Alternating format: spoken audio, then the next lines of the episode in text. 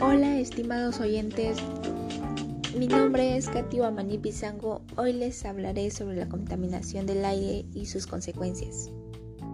La contaminación del aire es un problema que afecta a toda la familia, ocasionando problemas respiratorios. ¿Qué es la contaminación del aire?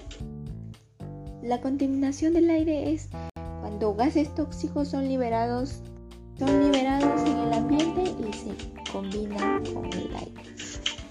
Este aire contaminado puede llegar a, los hogares sin por las personas ocasionándole y ocasionarlos enfermedades respiratorias crónicas.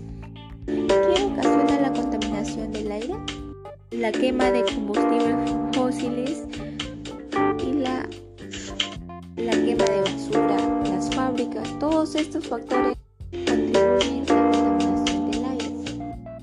ya que cada uno de estos emanan tóxicos, ya sea el CO2 y el monóxido de carbono